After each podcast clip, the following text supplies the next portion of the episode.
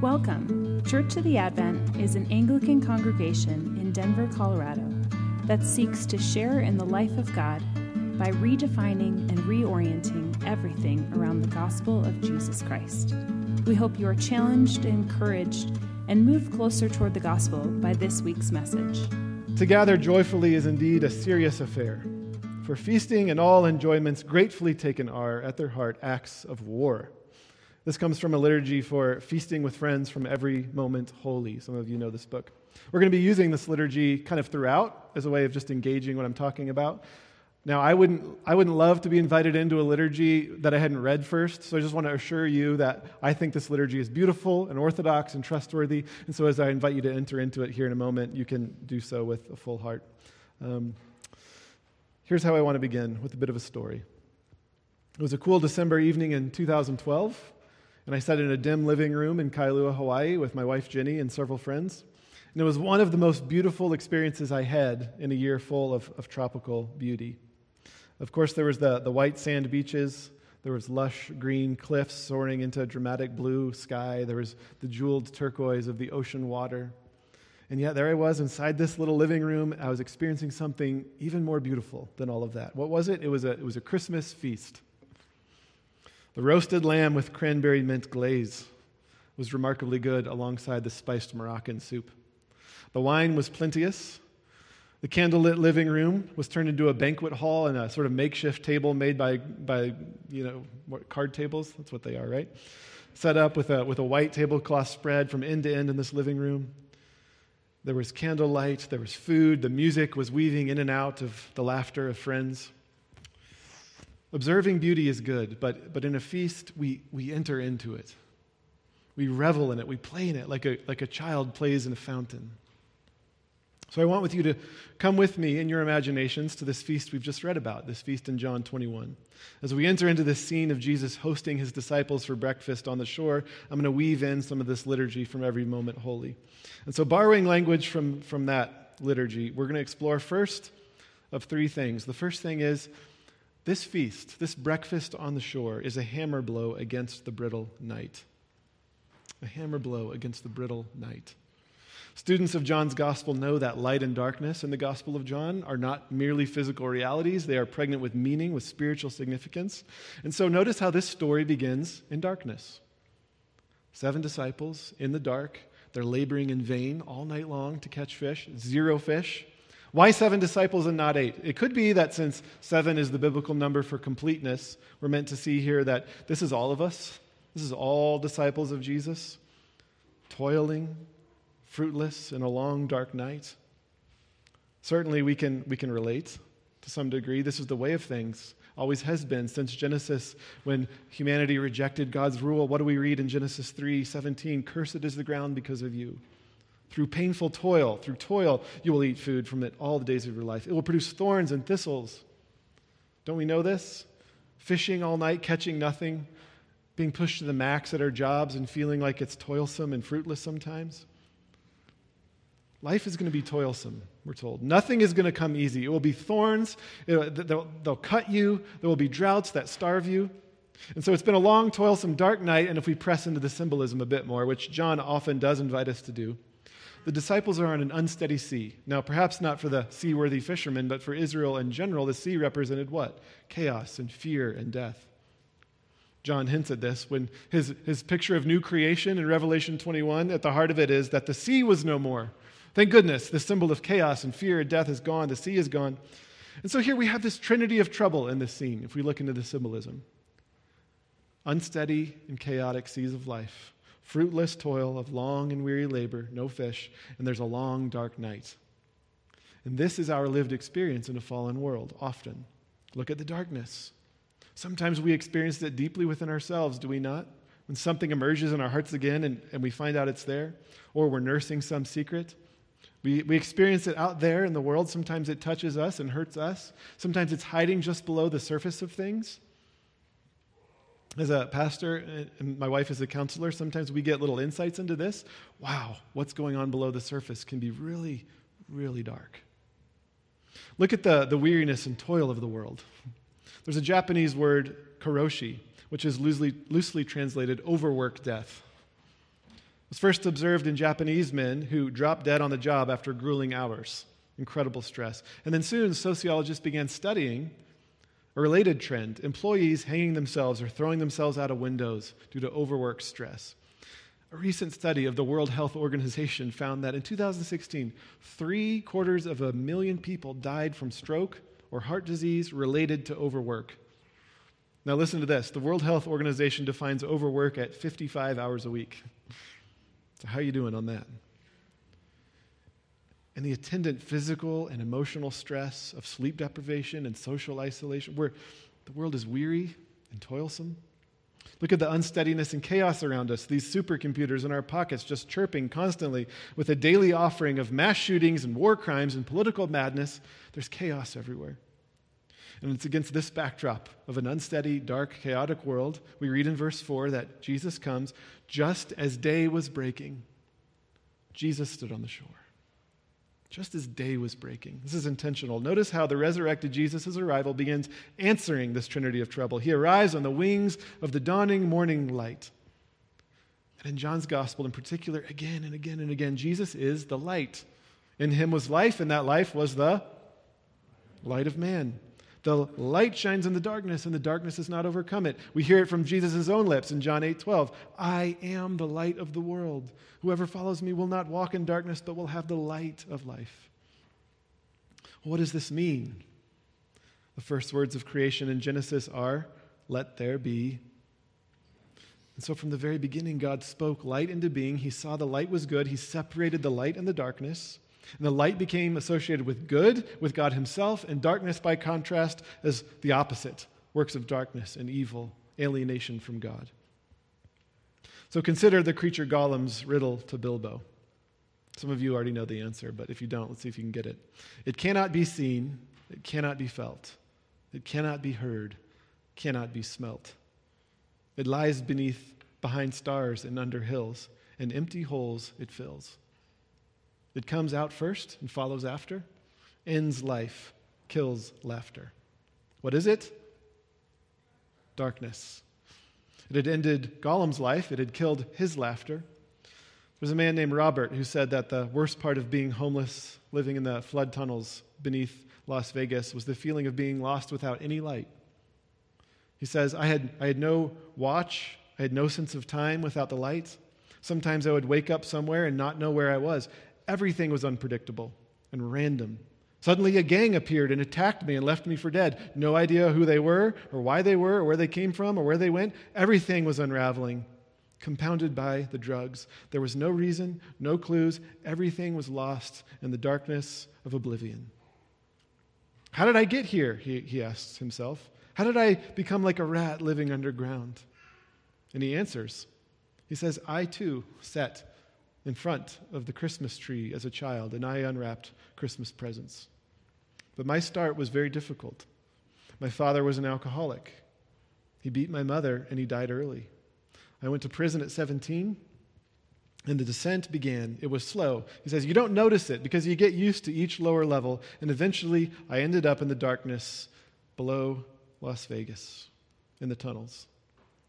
Now, this is obviously an extreme example that illustrates the trajectory of sin and darkness. A, a, hurting human, a hurting man, turns to alcohol, maybe a little bit at first, then a little more, a little more to escape, becomes abusive, breaks a home, breaks a child, breaks their heart and their mind, darkness, which begets darkness. But today, Robert is out of the tunnels he leads an outreach to the tunnel dwellers called Shine a Light, and they go into the tunnels and bring light. The dawning light of Christ is the power of life itself. Without his light, there's darkness. We're lost in a fog of oblivion. We don't know what's up and what's down. His light to our souls is what the sun is to the, to the budding leaves on the trees that are beginning to unfurl in the spring around us. It's the heat and the warmth that we need, not just to live, not just to survive, but to flourish. The light of Christ. This is what the resurrected presence of Christ brought to these disciples for this breakfast on the shore. What he still brings to our souls when we feast on him a hammer blow against the brittle night. So let's pause here for a moment and enter into this liturgy. It's from, again, every moment holy, mindful that in several minutes we are going to come to the table of Jesus. And we are going to be resurrected by, we're going to meet and encounter the resurrected Christ in his light and life. So I invite you to join in. Most of you know how it goes. Your part is in bold. To gather joyfully is indeed a serious affair, for feasting and all enjoyments, gratefully taken, are at their heart acts of war.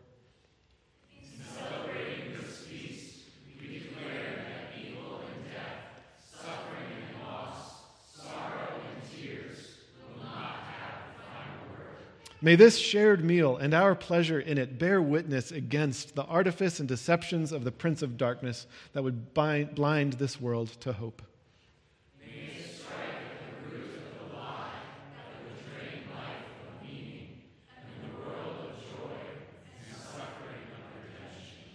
May this, may this our feast fall like a great hammer blow against the brittle night shattering the gloom, reawakening our hearts, stirring our imaginations, focusing our vision.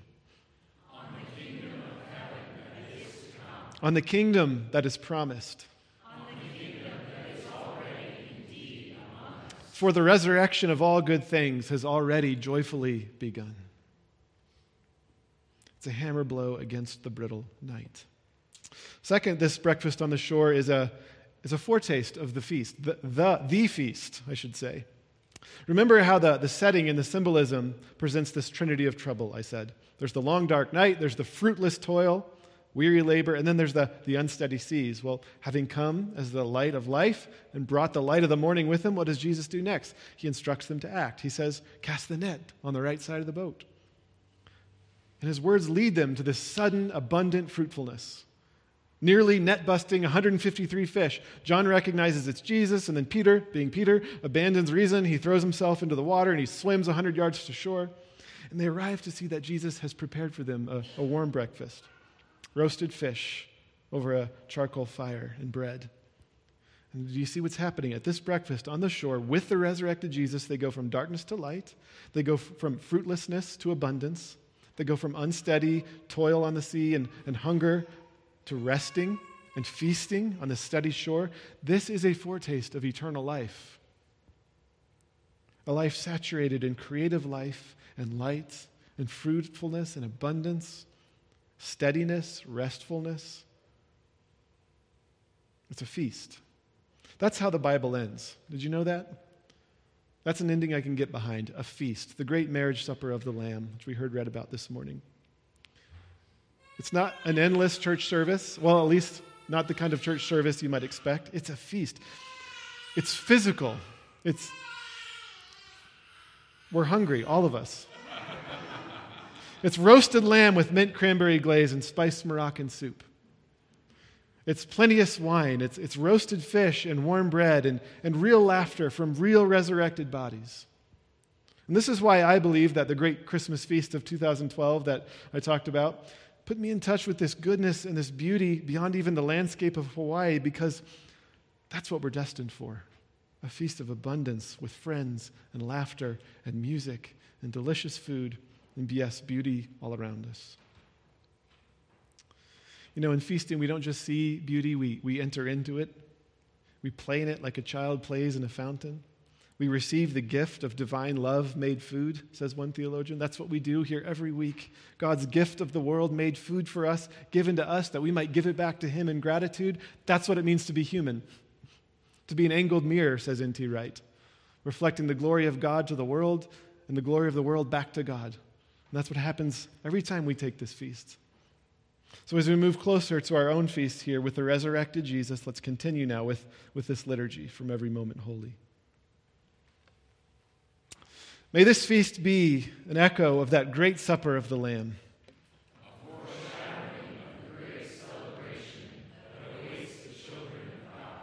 Where two or more of us are gathered, O Lord, there you have promised to be, and here we are. So here are. Take joy, O King, in this our feast. Joy, All will be well.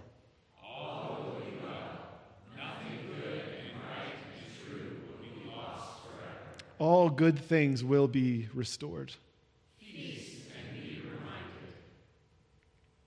So So this breakfast shore is it's a hammer blow. This breakfast on the shore, it's a hammer blow against the brittle night. It's a foretaste of the feast. And finally, it's a reminder of the abiding hospitality of Jesus, our host. So look what happens around this table, around this charcoal fire, I should say, of Jesus. The darkness scatters, the toil ends, rest begins, hunger is satiated with bread and fish, and what is more, there's restoration. John 21, 15. When they had finished breakfast, Jesus said to Simon Peter, Simon, son of John, do you love me more than these? Yes, Lord, you know that I love you. And he said to him, Feed my lambs. Three times Jesus presses, Do you love me? Do you love me? Do you love me? And three times Peter responds, Yes, Lord. Three times Jesus commissions him, Feed and tend my sheep. Feed my sheep, tend my sheep, feed my sheep. What's going on here? If you go back to the night before Jesus' crucifixion, Jesus gives the disciples an ominous warning about what's to come. But Peter, being Peter, poor guy, puffs out his chest in pride. And he proudly declares for everyone around to hear Matthew 26, 33 Jesus, even if I fall away on account of you, excuse me, even if all fall away on account of you, I never will. Truly I tell you, Jesus answered him, this very night before the rooster crows, you will disown me three times.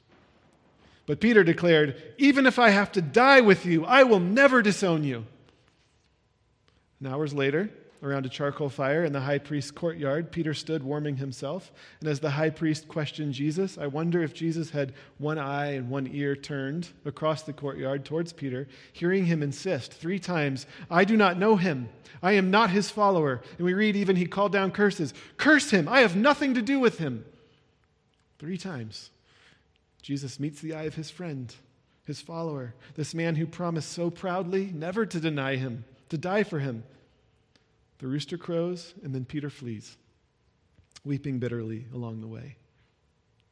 And so, as Jesus prepared this charcoal fire, the only other one that we read about in the Gospels, he knew what he was doing. He knew that smell is powerfully connected to memory. He knew that the very scent of the coals would kindle the flame of shame in Peter's heart. But like a good counselor, he gently opens the wound so that he can address the wound and cleanse the wound, not harm it, but to heal it. Preparing the charcoal fire, bringing up the shame in Peter, he asks, Do you love me? Do you love me? Do you love me? Three denials, three invitations to love. Feed my sheep, feed my sheep, feed my sheep. Three votes of confidence in Peter.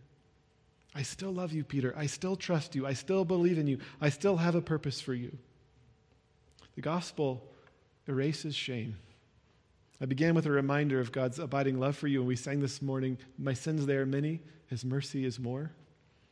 We all come every Sunday to church with things that throughout the week we're not real proud of postures of our heart, things we said or did, laziness, temper, greed, whatever it is. Do you love me? Do you love me? Do you love me? Feed my sheep. Feed my sheep. Feed my sheep. I still love you, Peter. I still trust you, friends. Your sins are many, but my mercy, it's, it's more. And I still have a purpose for you. And so here are the marks of the hospitality of Jesus, our host. When we gather around his table, darkness scatters, toil ends, rest begins, hunger is filled, and friends, there is forgiveness. There's grace, there's restoration that obliterates shame. And so, the table of the Lord to which we now turn is this place where every follower of Christ, though we are temporally removed from this breakfast on the shore, from this first Easter, the church calls these sacraments sure and certain means of grace because Christ is surely and certainly present to us in them. So we're temporally removed from him, but yet we can feast with him this morning and every week. We can be with our risen Lord. So let's end again with the liturgy from Every Moment Holy. To gather joyfully is indeed a serious affair, for feasting and all enjoyments gratefully taken are, at their heart, acts of war.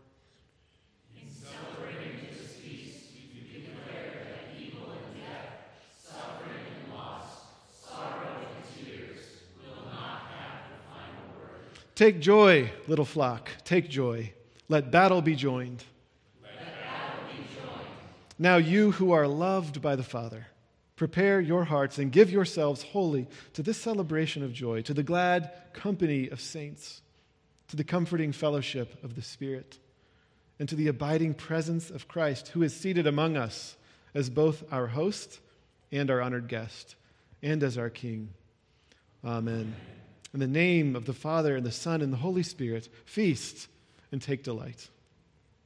Lord, would you help us truly to enter into this feast that you have prepared for us this morning?